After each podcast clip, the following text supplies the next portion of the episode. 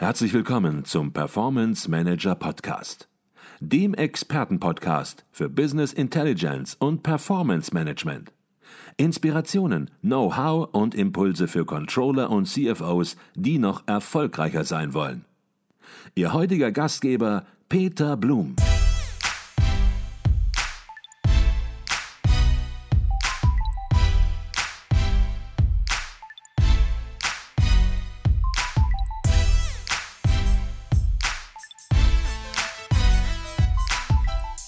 Jetzt hast du, kommen wir zum Thema Lastenheft. Genau. Ähm, Lastenheft, sagst du, ist nichts anderes als ein Tool, um Projekte besser zu organisieren und damit natürlich auch den Projektmanager, den du gerade mhm. angesprochen hast, zu unterstützen, das Projekt einfach besser zu organisieren, zum Erfolg zu führen. Ähm, jetzt gibt es die Begriffe Lastenheft, Pflichtenheft und viele benutzen die. Mhm. Und ja, manchmal gehen da auch die Dinge durcheinander. Mhm. Man hat ganz unterschiedliche Vorstellungen, was ist denn was und was gehört wie rein und wer schreibt das etc. etc. Ja. Lass uns einfach vorne anfangen. Was ist aus deiner Sicht, und du bist Lastenheft-Experte, mhm. was ist für dich ein Lastenheft? Das ist das Dokument, wo ich als Auftraggeber dokumentiere, welche Wünsche und Anforderungen ich habe. Okay. Und auf der anderen Seite gibt es das Pflichtenheft. Wozu dient das? Das ist das Dokument, wo ich als Auftragnehmer dokumentiere, wie ich diese Lasten und Pflichten, insofern ich sie auch akzeptiere, dann übernehme und umsetze. Okay.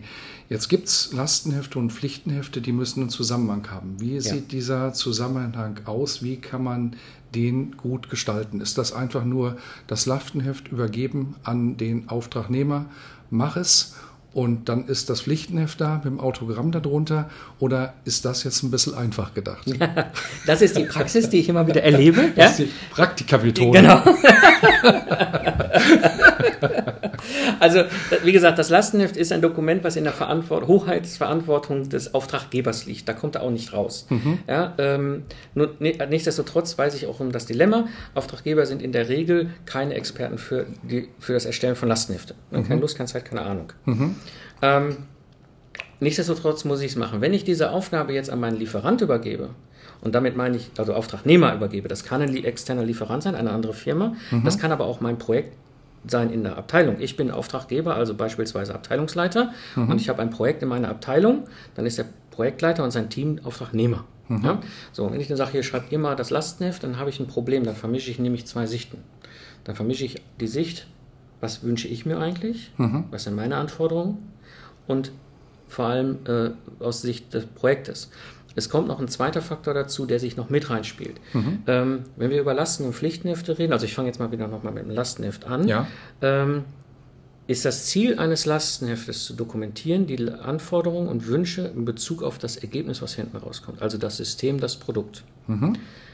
Alle Anforderungen an das Projekt, Budget, Zeit, Meilensteine, Ressourcen und, und, und, und, und. Mhm. Das sind Anforderungen an das Projekt, nicht an das Produkt. Mhm. Das wird aber oft vermischt. Wie kann ich es unterscheiden? Ganz einfach. Anforderungen an das Projekt sind in dem Moment historisch, wenn das Projekt abgeschlossen ist. Mhm. Was interessieren mich meine Projektanforderungen von damals 2003, als ich das Kurvenlicht in die E-Klasse gebracht habe? die Meilensteine. Wir wussten damals, Daimler wollte vor dem BMW Innovationsführer sein und Kurvenlicht in die E-Klasse reinkriegen. Mhm, mhm, ähm, das war total wichtig, dass wir die Termine halten. Das waren Projektanforderungen. Mhm. Ja? Das System fährt aber heute noch rum. Mhm. Du kannst heute noch eine E-Klasse von 2003, sind natürlich etwas veraltet, aber man kann sie immer noch kaufen. Das System existiert noch. Mhm. Wir haben andere, andere Branchen wie Bahn oder Luft- äh, und Raumfahrt, wo, wo noch längere Zyklen sind. Ja, da fahren mhm. nach 30 Jahren auch noch rum. Ja, aber ich kann schon mal für mich klar machen, äh, ich habe Anforderungen an das Projekt, ich habe Anforderungen an das System und wenn ich über ein Lastenheft rede, dann rede ich nur über das, die Anforderungen an das System. Die Anforderungen an ein Projekt kommen in einen Projektauftrag. Mhm. Du sagst Anforderungen an ein System. Und mhm. dann stelle ich mir vor, es gibt einen Projektverantwortlichen im Unternehmen, einen Projektsponsor möglicherweise auch noch darüber. Mhm. Und wenn man jetzt die Anforderungen an System definiert, dann läuft man salopp gesprochen im Unternehmen rum, natürlich sehr strukturiert mhm. in Meetings, spricht mit denjenigen, die hinterher von diesem System profitieren sollen, die natürlich ihre Anforderungen an mhm. dieses System stellen und äh, ermittelt entsprechend deren Ideen und Wünsche auch. Ja. Kann man jetzt sagen, das Lastenheft, ist das eine Wunschliste? Ist das, sage ich mal, ein Katalog an sämtlichen Ideen, Wünschen und Vorstellungen, mhm. die Endnutzer, Fachabteilungen mhm. an ein potenzielles System stellen? Wenn ich es gut mache, ja. ja. Wenn ich es gut mache, ist das, ich nenne es auch immer liebevoll das Wünsch dir was des Auftraggebers. Ja. Ähm, wobei ich aber als Auftraggeber, wenn ich ein professionelles Lastenheft erstelle, auf vieles schon achten kann. Mhm. Ja, wenn ich mir klar mache, wer ist der Benutzer des Systems, was ist der Nutzen, ja, wie erfährt der Benutzer eigentlich den Nutzen? Ne? Mhm. Bei meiner Mutter wäre der Use Case vorwärts einparken, rückwärts einparken. Ja, welche Varianten haben wir? Ah, es gibt welche, die auch eine Rückfahrkamera haben oder IT-System, was vielleicht auch noch irgendwie Cloud-Lösungen in den USA hat. Oder mhm. kommen Themen hoch. Ja? Ähm, welche Funktionen, welche Komponenten, welche anderen Systeme sind um unsere Systeme oder unser Produkt mhm. herum? Wir sind ja nie alleine. Ja, gibt es vielleicht Menschen, die mit uns, unserem Ergebnis da auch hinterher, Fahrkartenautomat, mhm. ja, arbeiten? Welche, welche äh, nicht funktionalen Anforderungen und so weiter. Wenn ich das habe, auf Lastenheft-Ebene mir schon überlegt habe, was meine Wünsche und meine Anforderungen sind, in Bezug auf das Ergebnis mhm. und das gut professionell erstelle mhm. und schreibe, das ist ein Handwerk, das kann man lernen, mhm. ja, ähm, dann habe ich mehrere Effekte. Der erste Effekt ist, ich kann so ein Lastenheft zum Beispiel jetzt meinem Auftragnehmer geben. Mhm. Egal, ob das jetzt ein Lieferant ist, eine andere Firma, ja, oder ob das jetzt mein Projekt irgendwo in meiner Abteilung ist und kann sagen, so, das sind meine Wünsche und Anforderungen. Ich habe da mal Arbeit reingesteckt. Mhm. Jetzt kann der hingehen und kann abschätzen, was kostet das überhaupt. Der kann mir einen Indikator geben, was, was denn dieser, diese Idee kostet mhm. in der. Umsetzung. Und wenn ich es gut gemacht habe, kann der auch sagen, okay, wenn wir die volle Lösung machen, sind wir bei 5 Millionen. Wenn wir mhm. aber das, das, das vielleicht ein bisschen reduziert und hier von damals was anderes übernehmen und da vielleicht ein Feature später einbauen, dann kommen wir bei 2,5 Millionen raus. Mhm. Und dann kann ich als Auftraggeber wieder hingehen und sagen, ja, für 2,5 Millionen, wenn ihr mir das so mhm. liefern könnt, mhm. dann ist super. Da das heißt, das heißt, im Lastenheft wird noch nicht unbedingt priorisiert. Natürlich kann man auch mal was rauslassen mhm. und so weiter, wenn es Ergebnis eines Moderationsprozesses ist. Aber im Prinzip geht es darum, zunächst mal hier wirklich eine Zusammenstellung aller Anforderungen zu haben, eine komplette Anforderungsliste und die Priorisierung entsprechend erfolgt dann an späterer Stelle. Habe ich dich richtig da verstanden? Genau, also ich kann, ich kann hingehen und sagen als Auftraggeber, das sind meine Lasten, mhm. das ist das, was ich mir wünsche mhm. ähm, und kann gucken, ob, was mein Auftragnehmer dazu sagt. Und dann kann dieser Auftragnehmer Unternehmer halt hingehen. Das ist das, was wir umgangssprachlich Pflichtenheften nennen hinter, mhm. also auch wieder das Dokumentierte. Ja, was er dann davon wie umsetzt. Mhm. Und was, also das bedeutet, er hat auch das Recht, Dinge abzulehnen, die ich in meinem Lastenheft geschrieben habe. Mhm. Er hat auch das Recht, äh, Dinge anders vorzuschlagen, als mhm. ich es dort äh, beschrieben habe. Mhm. Aber genau das ist im Grunde dieses, diese Vereinbarung, die ich hinter zwischen Auftragnehmer und Auftraggeber habe. Mhm. Ähm, bei internen Projekten ist das meist so, ähm, dass das, wenn es knallt, noch nicht so die dramatische juristische Auswirkung hat. Mhm. Aber wenn ich jetzt überlege, das sind zwei eigenständige äh, Wirtschaftsunternehmen, ja, und du hast gerade ein 5 Millionen Euro Projekt erwähnt, mhm. wenn es knallt und komplett abgeblasen wird, da freuen sich ein paar Juristen über gute Jobs. Mhm. Ja, das heißt, dann werden plötzlich Lasten- und Pflichtenhefte auch juristisch relevante Dokumente. Mhm. Ja, und es wird schwierig vor Gericht, also es ist jetzt super Extremfall, ne? aber es würde extrem schwierig vor Gericht klarzumachen, dass der Lieferant schuld ist, dass es falsch ist, wenn der Richter sagt, wo ist denn Ihr Lastenheft? Mhm. Wo ist denn Ihr Bauantrag für Ihr Haus? Mhm. Wo haben Sie denn reingeschrieben, dass Sie Garage unten im Erdgeschoss haben wollen? Mhm. Ja, sagst du, ja, nee, hab ich, der hat da alles selber gemacht. Ja, sagt der Richter, ja, sorry, aber mhm. das war eigentlich ihr Job. Kommen wir vielleicht auch gleich nochmal zu, wie die Praxis mhm. aussieht mhm. und wie manchmal Konflikte sich dann mhm. entsprechend mhm. auch entwickeln. Ähm, verstanden, was ins Lastenheft reinkommt. Ähm, wie detailliert muss denn jetzt ein Lastenheft sein? Gilt hier in gewisser Weise auch so eine Art Pareto-Prinzip im mhm. Sinne von, man kann hier das Feature mal erwähnen, aber nicht im Detail beschreiben? Oder sagst du, nee, das müssen wir schon im Lastenheft äh, sozusagen Bildschirmmasken genau darstellen? Nein, Gottes Willen. Nein, nein, Gottes Willen. Das wird gerne gemacht, das erlebe ich immer wieder. Ja. Ähm, ich, ich, erlebe immer wieder Lastenhefte, die, die werden vollgeknallt mhm. mit allen möglichen, und die sind hunderte von Seiten lang. Ähm, die Erfahrung ist aber die, sowas passiert häufig aus Unwissenheit. Ja? Ähm, ich weiß nicht, was das System ist, ich weiß nicht, also ich habe ein wenig Erfahrung in der Erstellung eines Lastenhefts und dann kommt äh, sehr schnell so der Gedanke rein, viel hilft viel. Wenn ich alles reingekippt habe, kann mir hinter keiner vorwerfen, dass ich was vergessen habe. Mhm. Das hilft aber nicht weiter. Ja, eigentlich ist ein Lastenheft nur die Beschreibung des Problems, nicht mhm. der Lösung. Damit sind mhm. wir nämlich da schon einen Schritt weiter. Ich mhm. beschreibe nicht, wie der Auftragnehmer es lösen soll. Ich beschreibe nur das Problem, was er lösen soll. Und damit bin ich auf einer relativ hohen Flugebene. Mhm. Es gibt die Möglichkeit, das ist jetzt aber sehr speziell im Requirements Engineering, dass wir in Art, wie wir die Sätze schreiben, auch nochmal priorisieren können. Was ist uns wichtig? Was ist uns, also was muss, muss um, also was ist eine Muss-Anforderung? Was ist eine Sollte-Anforderung? Was ist eine Kann-Anforderung? Mhm. Ähm, da können wir noch ein bisschen feintunen und so mhm. weiter. Ähm, das ist schon sehr speziell, aber ähm, ich versuche es auf einer hohen Flugebene zu sein. Und ich habe, wir schreiben ja Lastenhefte als Dienstleistung für, für mittelständische Unternehmen. So ein Lastenheft hat dann typischerweise einen Umfang von 25 bis 30 Seiten, mhm. ist aber auf dem Punkt inhaltlich auf einem hohen Reifegrad. Es reicht, kein Prosa, kein gar nichts. Und damit kommst du schon super weit. Okay, jetzt werden natürlich manche sagen, Mensch, ähm, Lastenheft 25 Seiten, da muss man schon wirklich auf den Punkt kommen. Ja. Und du gehst sogar noch einen Schritt weiter. Äh, du sagst, jedes Lastenheft erstmal grundsätzlich pauschal gesprochen, schreibst du in zwei Wochen, ja. äh, auch für komplexe Projekte. Ja. Du brauchst nicht Jahre dazu, ja. du brauchst nicht Monate dazu, sondern das ist eine konzentrierte Aufgabe und du arbeitest da wahrscheinlich nach einer ganz klaren Methodik. Kannst genau. du so ein bisschen Einblick in deine mhm. Methodik geben? Mhm. Ähm, das kommt lustigerweise aus dem Troubleshooting. Ich hatte ja erzählt, ich bin ja in solche Projekte früher reingesprungen als mhm. Feuerwehrmann. Ja, das erste muss ich erstmal wieder das Team aufbauen, abschirmen von manchmal etwas wild gewordenen Top-Managern. Und dann musste ich die Lasten klären. Mhm. So, jetzt habe ich aber keine, also wenn ich als Systemingenieur mein Handwerk voll auslebe in diesem Dokument, kann man mal schnell vier bis sechs Monate in dieser Nummer versinken. Mhm. Ja, so als, ne, da kann man noch Goldrandkanten drumherum malen und sowas. Ja? Ähm, die Zeit habe ich nicht gehabt. Ich mhm. habe nur zwei Wochen.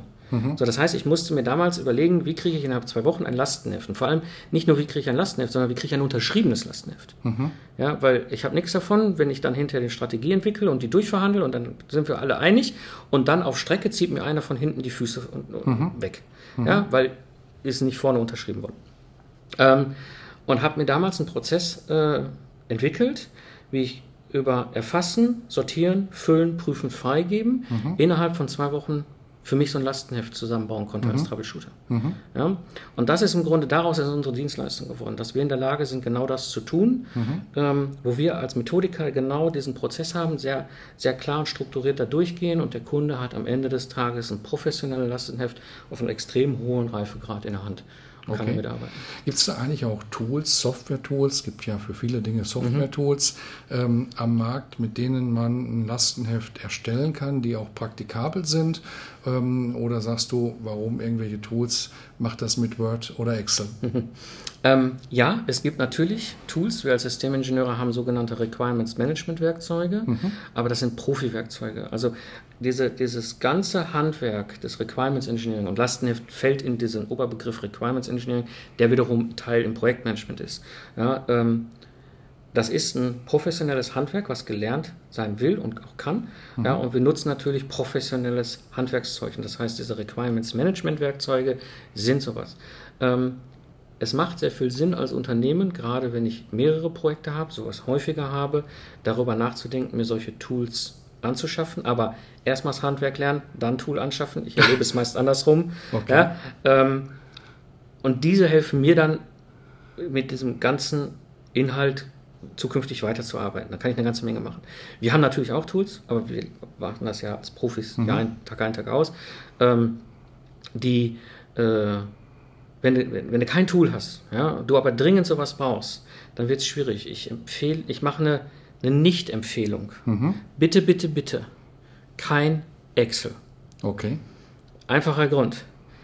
Ich schreibe in Excel wahnsinnig langsam. Das ist kein, kein Schreibtool, das ist ein mathematisches Kalkulationstool. Es ist nicht dafür gedacht, mhm. Text zu verarbeiten. Das heißt ja auch nicht Textverarbeitungsprogramm Excel. Mhm. Der zweite Punkt, und das ist eine Gefahr, die ich immer wieder sehe, äh, Excel hat so ein nettes Feature, das nennt sich Visual Basic. Mhm. Und dann fühlen sich Leute plötzlich berufen, Funktionen in dieses Excel einzubauen, mhm. womit ich Requirements Management mhm. betreiben kann. Es werden automatisch IDs vergeben, ich kann automatisch Status setzen, ich kann Dinge miteinander in Bezug bringen. Und dann versenken Unternehmen plötzlich 1200 Mannstunden in diese Features bei Excel. Und dann stelle ich die ernsthafte Frage, was hat das gekostet? Mhm. Da ist dann jetzt so ein halbgares Requirements Management Tool in Excel, ungetestet, ohne Support. Mhm. Dafür hätte ich mir lieber eine Lizenz kaufen können. Mhm. Okay. Ja. Erinnert mich so ein bisschen an einen Satz, den jemand geprägt hat, den ich auch sehr schätze und der auch schon bei uns im Podcast war, ähm, Thorsten Jekel, mhm. der auch im digitalen Bereich ein Vordenker ist. Und ähm, du hast gesagt, erst die Methode und dann die Werkzeuge. Genau. Und er bringt das auf den Punkt, erst Gehirn anschalten, dann Technik. Das ist es. Das ist genau das. Also äh, Form follows Function. Okay. Ähm, ich denke, Du hast jetzt sehr ausführlich das Lastenheft mhm. erläutert und viele werden dir auch zustimmen und sagen, ja, mhm. Lastenheft ist ja wichtig, ist unabdingbar. Und jetzt gucken wir ein bisschen in die Praxis rein und stellen fest, ja, häufig wird ein Lastenheft extrem vernachlässigt ähm, und im Grunde genommen vielleicht auch komplett anders verstanden, mhm. als du es jetzt geschildert mhm. hast. Ähm, nämlich nicht als Wunschliste, sondern sozusagen als Auftragsvorbereitung, den der Auftraggeber genauso unterschreiben soll. Der soll da gar nicht mehr ein Pflichtenheft draus machen, mhm. sondern direkt seine Unterschrift und das Lastenheft setzen, was, so wie du es geschildert hast, natürlich grundsätzlich schiefgehen muss. Warum wird dieses Thema Lastenheft in der Praxis so sträflich vernachlässigt? Immer noch. Meine Erfahrung zwei Gründe, ganz einfach. Das eine ist fehlende Erfahrung. Ähm, das Thema Lastenheft ist halt ein also wenn, furchtbar langweilig. Ne? Also wenn ich als Ingenieur mich mit irgendwas beschäftigen muss, was extrem langweilig ist, dann suche ich mir ein Lastenheft aus. Das ist das mhm. Langweiligste. Ja, also ist, die wenigsten haben Motivation, sich mit diesem Dokument überhaupt zu beschäftigen. Mhm. Dazu kommt noch, und das ist witzigerweise ähm, bei unserer Dienstleistung immer, was ist unser größter Wettbewerber, wenn wir diese Dienstleistung anbieten? Mhm. Das ist gar nicht eine andere Firma, die so eine Dienstleistung anbietet. Das ist bei den Ingenieuren die Diplomarbeit. Mhm. Ja, die meisten Diplomingenieure und Diplominformatiker haben mal irgendwann in ihrem Leben eine Diplomarbeit geschrieben. Mhm. Und dann kriegen sie irgendwann den Job, ah, jetzt muss ein Lastenheft schreiben. Mhm. Und wie oft macht man das? Im, alle zwei, drei Jahre mal. Mhm. So. Ja, das kann ja nicht so schwer sein. Ich habe ja schon mal eine Diplomarbeit geschrieben. Mhm. Das eine ist aber eine wissenschaftliche Dokumentation und das andere ist eine technische Spezifikation. Das sind zwei völlig unterschiedliche Dinge. Mhm. Und so passiert häufig dann ineinander verschränkt genau das. Ich habe keine Erfahrung und ich glaube, es ist einfach, weil ich habe ja schon mal irgendwann sowas ähnliches erstellt. Mhm. Und daraus entstehen dann manchmal ganz seltsame Dinge, die ich gesehen habe. Mhm. Ja, und das führt dann ins Nirvana.